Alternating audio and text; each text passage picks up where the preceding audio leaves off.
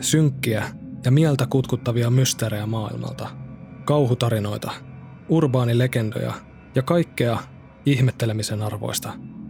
Tämä on Kasvoton podcast.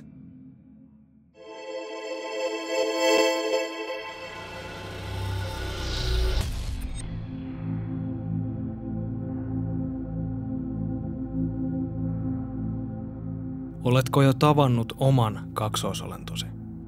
Käytämme tätä nimitystä nykyisin aina, kun kaksi ihmistä muistuttaa edes etäisesti toisiaan. Mutta termin historia on todellisuudessa paljon salaperäisempi. Eri kulttuurien uskomusten mukaan kaksoisolento voi olla ihmisen hahmossa näyttäytyvä olento, olematta tämä kuitenkaan itse.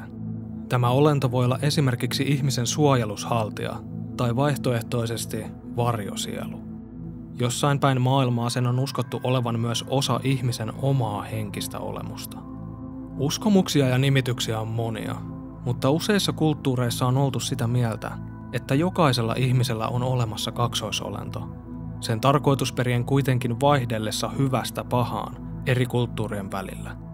Suomessa kaksoisolento tunnetaan myös nimellä etiäinen, joka meidän kansanuskomuksen mukaan on ihmisen kuvajainen tai aistittava vaikutelma – joka tekee tai on tekevinään samoja asioita, joita henkilö tulee itse myöhemmin tekemään. Kansainvälisesti yleisin termi lienee kuitenkin saksalainen doppelganger, jonka voi karkeasti suomentaa kaksoiskulkijaksi. Catherine Crowin vuonna 1848 kirjoittama kirja teki tämän saksalaisen nimityksen tunnetuksi, ja nykyään sitä käytetään usein myös amerikkalaisissa elokuvissa ja sarjoissa. Keräsin kokoon viisi mielenkiintoista tarinaa henkilöistä, jotka kohtasivat oman kaksoisolentonsa tai näkivät toisen ihmisen doppelgangerin. Tai näin he ainakin kovasti väittävät. Mukana on tunnettujen tarinoiden lisäksi myös tuoreempia kokemuksia Redditin syövereistä. –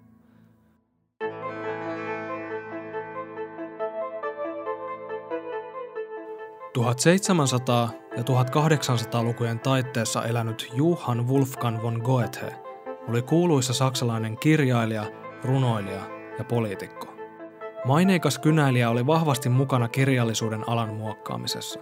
Hänen kirjoituksiaan luettiin laajalti ja niitä pidettiin suuressa arvossa. Miehen yksityinen elämä, tarkemmin parisuhde, oli kuitenkin ajautunut karille. Surumielinen Juhan ratsasti hevosellaan pitkin kinttupolkua, ja taakseen hän oli jättänyt tytön nimeltään Frederiikka. Yllättäen häntä vastaan ratsasti salaperäinen henkilö. Juhanin järkytykseksi tämä henkilö näytti täsmälleen häneltä itseltään. Vaikkakin hieman omituisesti omien sanojensa mukaan, hän kertoi nähneensä kaksoisolentonsa mielensä silmällä, varsinaisten silmien sijaan. Ainoana erona heillä oli vaatetus, ja Juhan seurasi hämmentyneenä oman kuvajaisensa kulkua vastakkaiseen suuntaan, sinne mistä hän oli tullut. Kului kahdeksan vuotta, jonka aikana Juhan oli tullut toisiin aatoksiin Frederikan suhteen. Hän oli ratsain matkalla takaisin neidon luokse, kun monen vuoden takainen, mystinen kaksoisolennon kohtaaminen palasi hänen mieleensä. Ja siinä samassa Juhan tajusi, että hän oli pukenut päälleen tasan tarkkaan samat vaatteet kuin hänen kahdeksan vuoden takainen doppelganger. Oliko hän aikoinaan onnistunut näkemään aikarepeämän universumissa ja vilahduksen tulevaisuuden itsestään? Tämä ei jäänyt ainoaksi kaksoisolennoksi Juhanin elämässä – Mies oli myöhemmin nähnyt kaupungin kaduilla kävelevän ystävänsä, pukeutuneena epäilyttävän samanlaiseen aamutakkiin, joka roikkui myös Juhanin omassa vaatekomerossa. Hieman ymmällään hän palasi kotiinsa, vain löytääkseen sieltä hetki sitten ulkona tepastelleen kaverinsa. Juhanin aamutakkiin pukeutunut mies kertoi, että hän oli painut yllättävää sadetta Juhanin asuntoon ja vaatteidensa kuivuessa oli päätynyt lainaamaan toverinsa aamutakkia. Mies ei mitenkään olisi ennättänyt Juhanin kotiin sieltä, missä Juhan oli hänet aiemmin nähnyt. Ja aamutakkiin hänen ystävänsä oli kietoutunut vasta sisätiloissa.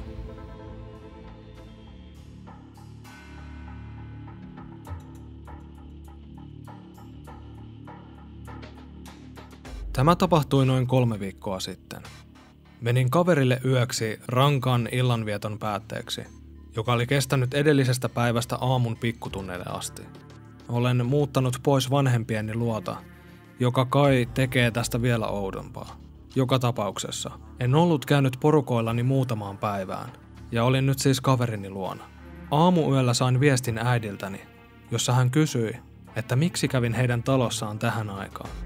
Kerroin hänelle olevani aika lailla töttöröö tällä hetkellä, enkä todellakaan ajokunnossa yölliselle visiitille, ja ettei minulla ollut harmainta aavistusta, mistä hän oikein höpötti.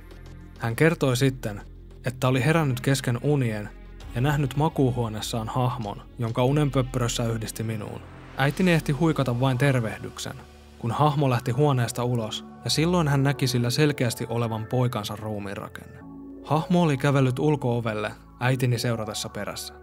Viereisen keittiön valo oli jäänyt työksi päälle, joka valaisi ympäristöä sen verran, että äitini näki hahmolla minun kasvot ja kuvaili sillä olevan samat vaatteet, mitä olin pitänyt päälläni samana iltana, jota hän ei mitenkään voinut tietää, sillä en ollut edes nähnyt häntä parin päivään.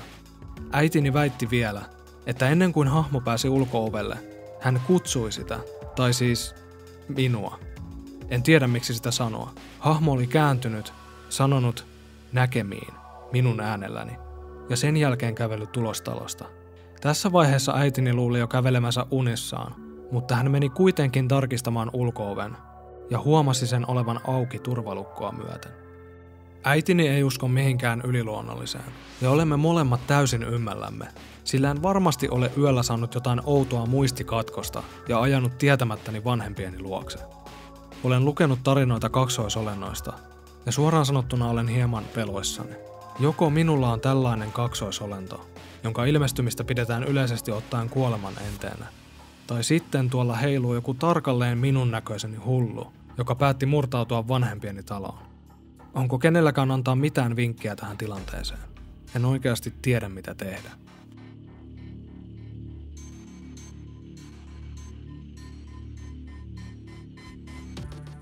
Tämä ei ole itse asiassa minun tarinani, vaan mieheni, mutta koska tiedän sen läpi kotaisin, voin sen hyvin myös kertoa. Olimme saaneet suhteellisen mojovan riidan aikaiseksi eräänä myöhäisenä iltana, jonka päätteeksi lähdin ulos talosta, jotta voisimme molemmat rauhoittua tahoillamme. Mieheni jäi siis toisen sanoen yksin kotiin. Muutama tunti lähtöni jälkeen hän oli seisoskellut olohuoneessa ja puhunut puhelimeen lasiliukuoven edessä, kun lasiin oli yllättäen heijastunut kookas hahmo hänen taakseen. Tämä sai mieheni automaattisesti tolaltaan, sillä hän tiesi olevansa ainoa henkilö talossa. Hän kääntyi ympäri, päätyen kasvokkain miehen kanssa, jonka tunnisti välittömästi omaksi itsekseen. Hän kertoi, ettei hahmolla ollut samoja vaatteita päällään kuin hänellä itsellään sillä hetkellä, mutta vaatetus oli muuten täysin samantyylinen, mukaan lukien väärinpäin pyöräytetty lippalakki. Pelosta paikoilleen lamaantuneena, hän oli seurannut kuinka kaksoisolento oli kävellyt hitaasti eteisen kautta suoraan makuuhuoneeseen. Itselleni kaikista hyytävin osa tarinasta on, että hahmo oli tietoinen siitä, että mieheni seurasi hänen liikkeitään. Sillä eteiseen käveltyään se oli kääntynyt katsomaan miestäni, pitäen katsekontaktia hetken aikaa, ennen kuin jatkoi matkaansa makuuhuoneeseen. Mieheni luuli menettävän järkensä ja juoksi kauhun sekaisena ulos talosta.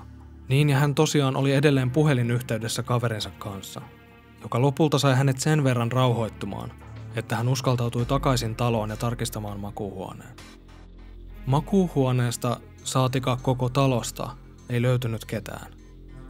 Mieheni oli täysin varma, että mies, jonka hän näki, oli hän itse.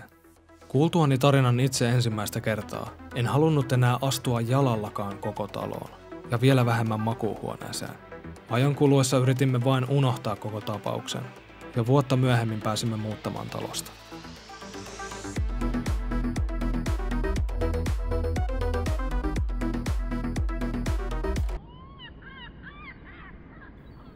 Vuosi oli 1906, kun Gilbert Parker asteli Englannin parlamentin saliin, valmistautuen siellä järjestettävään debaattiin. Hän huomasi penkkirivistöllä istuvan Frederick Rashin, parlamentin jäsen niin ikään, joka yllätti Gilbertin täysin, sillä Frederick oli tuolloin ankaran influenssan kourissa. Hämmästyksestä huolimatta hän kuitenkin tervehti ystävänsä ja huikkasi vielä perään, toivon että vointisi on jo paranemaan päin. Fredrik ei reagoinut tervehdykseen lainkaan. Hän vain istui penkillään, synkeä ja liikkumaton ilme kasvoillaan. Aivan kuin Gilbertia ei olisi olemassakaan. Hieman vaivaantuneena, Gilbert istahti paikalleen ja vilkaisi vielä kerran Fredrikin suuntaan. Hän joutui hieraisemaan silmiään, sillä nyt kivikasvoisen kollegan penkillä ei istunut ketään. Gilbert palasi takaisin eteisaulaan ja kyseli ihmisiltä Fredrikin perään, mutta kukaan ei ollut nähnyt miehen kulkevan aulan läpi, suuntaan tai toiseen. Parlamentaarikon usko oman mielenterveytensä puolesta oli jo hiipumassa, kunnes hän sai kuulla, ettei ollut ainoa, joka oli nähnyt Fredrikin salissa sinä päivänä. Fredrik itse, joka todellisuudessa oli ollut kyseisen päivän kotonaan vuoteen omana, sai tietysti kuulla omituisesta tapauksesta ja otti sen vastaan kevytmielisellä huumorilla. Hän olisi kuulemma kovasti halunnut osallistua salissa pidettyyn debaattiin, joten oli vain loogista, että hänen henkiolentonsa oli saapunut paikalle väijymään. Fredrikin perhe ei sen sijaan ottanut uutisia yhtä huolettomasti vastaan, vaan he pelkäsivät doppelgängerin olevan ennen jostain pahasta. Ja ehkä jossain määrin he olivatkin oikeassa. Töihin palattuaan Fredrik sai nimittäin kestää härnäystä ja tökkimistä kyllästymiseen asti, kun ihmiset tulivat vitsaillen tarkistamaan, onko hän varmasti lihaa ja verta. Lopulta hänen oli pakko kirjoittaa vahvalla sarkasmilla ryyditetty kirje paikalliseen sanomalehteen, jossa hän pahoitteli suuresti, ettei ymmärtänyt kohteliasti kuolla sillä samalla sekunnilla, kun pahaenteinen doppelganger ilmestyi, ja lupasi seuraavalla kerralla käyttäytyä niin kuin herrasmiehen kuuluu.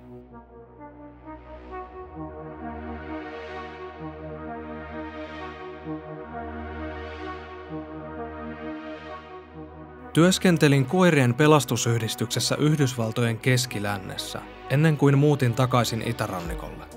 Pieni ja tiivis ryhmämme sisälsi noin kymmenen työntekijää. Olen poikkeuksellisen lyhyt ja hiustyylini erosi selkeästi joukosta. Ulkonäöllisesti minua oli siis hyvin hankala sekoittaa toiseen työntekijään ja päinvastoin. Viimeisten kuukausien aikana työkaverit alkoivat lähettää minulle outoja viestejä. Vapaapäivinäni he saattoivat kysyä, että miksi olin töissä ja että minne olin yhtäkkiä hävinnyt. Ja kun taas olin työvuorossa, silloin tällöin ihmiset hätkähtivät minut nähdessään ja sanoivat esimerkiksi, mitä ihmettä, sähän olit just äsken ulkona. Mä näin sut ikkunasta. Tai, miten sä tänne kerkesit, kun sä olit varastohuoneessa sekunti sitten. Joka kerta minun piti hämmentyneenä selittää, etten ollut siellä, missä he luulivat minun olleen. Yhden tapauksen muistan hyvin – Olin tämän kyseisen rakennuksen takapihalla. Lampsin takaisin sisätiloihin, jonne pääsee vain yhden oven kautta. Kun vastaan kävellyt työkaveri huomasi minut, hän haukkoi suorastaan henkeä ja vilkaisi nopeasti taakseen käytävälle, josta oli juuri eteeni kävellyt. Hän kertoi, että oli juuri nähnyt minut keittiössä tiskaamassa, ja nyt olin kuitenkin yhtäkkiä täysin eri paikassa, joka on tietysti sulla mahdottomuus. Tämän tapauksen jälkeen istuimme koko tiimin kanssa alas keskustelemaan asiasta. Viimeistään nyt olivat kaikki sitä mieltä, että jotain todella omituista oli tekeillä. Sillä lähes jokainen työntekijä oli nähnyt kaksoisolennon minusta. Joka kerta tämä salaperäinen toinen minä oli ollut kääntyneenä poispäin katsojasta, eikä ollut suorassa kontaktissa kenenkään kanssa. Hahmo nähtiin menevän myös outoihin paikkoihin. Eräs työntekijä näki kaksoisolentoni kävelevän komeroon, jossa säilytettiin vesitankkia. Hän seurasi perässä, yrittäen kysyä minulta työhön liittyviä asioita, mutta komerosta löytyi vain pelkkä vesitankki. Todellisuudessa en ollut käynyt kyseisessä komerossa koko työurani aikana. Kirjoittaja jatkaa tarinaansa kertomalla, että tuona aikana hänen elämänsä oli suurten muutosten ja stressin ympäröimä, sillä vaikka hän rakasti työtään keskilännessä, Kaipuu takaisin itärannikolle oli kova. Valinta oli äärimmäisen vaikea, ja kirjoittaja lähtee arvuuttelemaan puoliksi vitsaillen, että kenties toisessa todellisuudessa hän päättikin jäädä kyseiseen työpaikkaan. Ja ehkäpä nämä kaksi aikajanaa jotenkin törmäilivät toisinsa, vuotain vilahduksia hänen kaksoisolennostaan tähän maailmaan. Siihen versioon hänestä, joka päätti jäädä keskilänteen. Kirjoittaja muutti tuhansien kilometrien päähän, mutta kaksoisolento jäi entiseen työpaikkaan, ainakin entisten työkavereiden mukaan.